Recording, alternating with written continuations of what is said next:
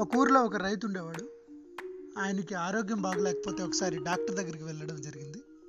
వెంటనే ఆ డాక్టరు నీ ఆరోగ్యం కుదుటపడాలంటే నువ్వు ప్రతిరోజు కూడా ఒక లీటర్ పాలు తాగాలి అని చెప్పగానే ఈ రైతు ఒక మనిషిని పెట్టుకుంటాడు ప్రతిరోజు కూడా పాలు ఇవ్వడానికి. ఈ మనిషిని పెట్టుకొని నువ్వు నాకు ప్రతిరోజు కూడా ఒక లీటర్ పాలు తాగించాలని చెప్పేసి ఆయనకి పనిని అప్పచెప్పడం జరుగుతుంది. అలా కొద్ది రోజులు పాలు పెట్టిన తర్వాత ఈయన ఒక పావు లీటర్ తాగేసి మిగిలిన ముప్పావు లీటర్లో నీరు కలిపేసి ఇవ్వడం జరుగుతుంది. ఎవరో దానిని గమనించి ఈ యజమానికి చెప్పిన తర్వాత ఈ యజమాని ఆ పాలిస్తున్నటువంటి పనివాడి మీద నిఘా పెట్టడానికి ఇంకో మనిషిని పెడతాడు.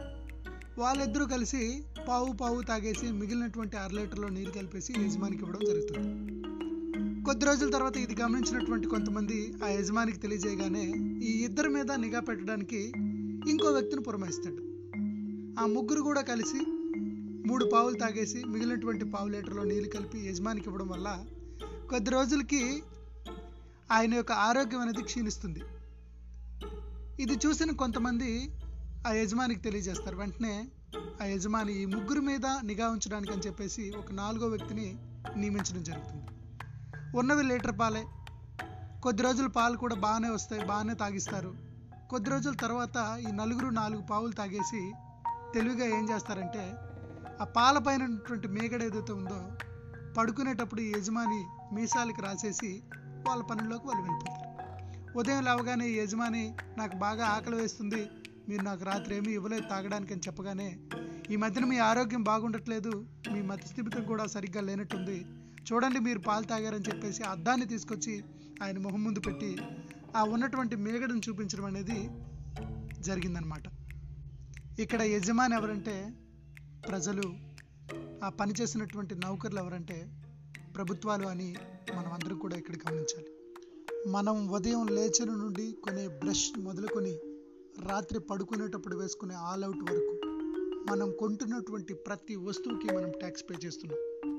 మన ద్వారా వసూలు చేయబడుతున్నటువంటి పన్నులు ప్రత్యక్షంగా అప్రత్యక్షంగా మనం పే చేస్తున్నటువంటి ట్యాక్సులు ఇవన్నీ కూడా ప్రభుత్వం లెక్క చెప్పదు సరికదా తిరిగి మనపై భారం వేయడానికి మనకే కల్తీ సరుకులు అందించడానికి సిద్ధంగా ఉంటుందని మనం అందరం కూడా గమనించాలి.